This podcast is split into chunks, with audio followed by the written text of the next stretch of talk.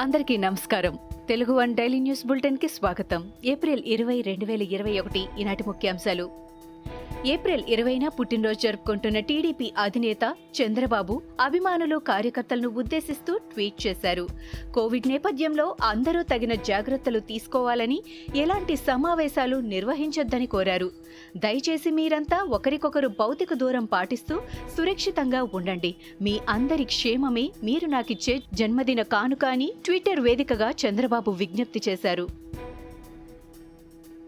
ఆంధ్రప్రదేశ్లో అధికార వైసీపీ ఎమ్మెల్యేల అరాచకాలు ఒక్కొక్కటి వెలుగులోకి వస్తున్నాయి.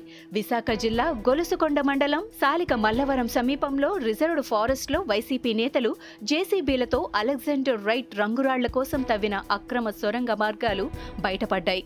వైసీపీ కౌన్సిలర్లుగా పోటీ చేసిన తమరాన శ్రీను ఉండా భాస్కర్ ఈ తవ్వకాలు జరిపినట్లు సమాచారం. ఈ ఇద్దరు స్థానిక ఎమ్మెల్యే గణేష్కు ప్రధాన అనుచరులుగా ఉన్నట్లు సమాచారం. కరోనా రెండో దశ నియంత్రణకు పటిష్ట చర్యలు తీసుకోవాలని రాష్ట్ర వైద్య ఆరోగ్య శాఖ మంత్రి ఆళ్ళ నానికి తెలుగుదేశం జాతీయ ప్రధాన కార్యదర్శి నారా లోకేష్ లేఖ రాశారు. ముగ్గురికి మించి వినియోగదారులు ఎక్కడా గుమ్మికూడకుండా పటిష్ట చర్యలు తీసుకోవాలని కోరారు.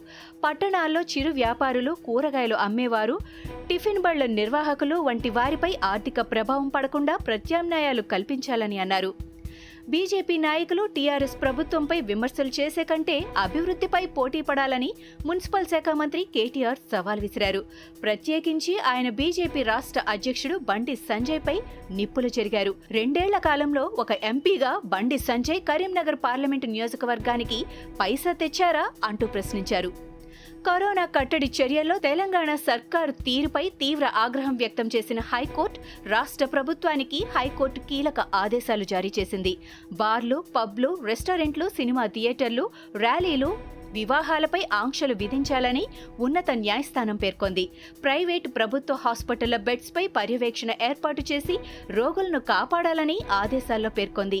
నలభై ఎనిమిది గంటల్లో కర్ఫ్యూ లేదా లాక్డౌన్ గురించి ప్రభుత్వం ఎలాంటి నిర్ణయం తీసుకోకుంటే తామే ఆదేశాలు ఇస్తామని హైకోర్టు స్పష్టం చేసింది.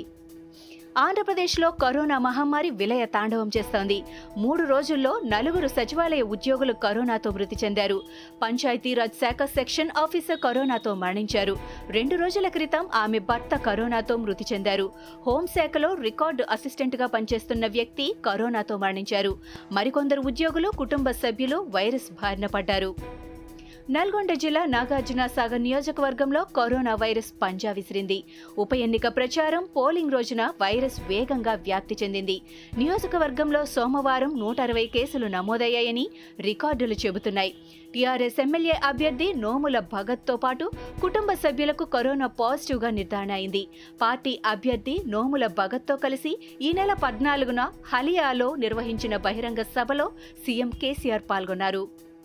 కరోనా మహమ్మారి పంజా విసురుతుండటంతో ఢిల్లీ సర్కార్ సంచలన నిర్ణయం తీసుకుంది. రాష్ట్రంలో ఆరు రోజుల పాటు సంపూర్ణ లాక్డౌన్ విధిస్తున్నట్టు ఢిల్లీ ముఖ్యమంత్రి అరవింద్ కేజ్రీవాల్ ప్రకటించారు. సోమవారం రాత్రి పది గంటల నుంచి వచ్చే సోమవారం ఉదయం ఐదు గంటల వరకు లాక్డౌన్ అమలవుతుందని తెలిపారు. కరోనా చైన్ తెగ్గొట్టేందుకు ఈ నిర్ణయం తీసుకున్నట్టు సీఎం కేజ్రీవాల్ చెప్పారు.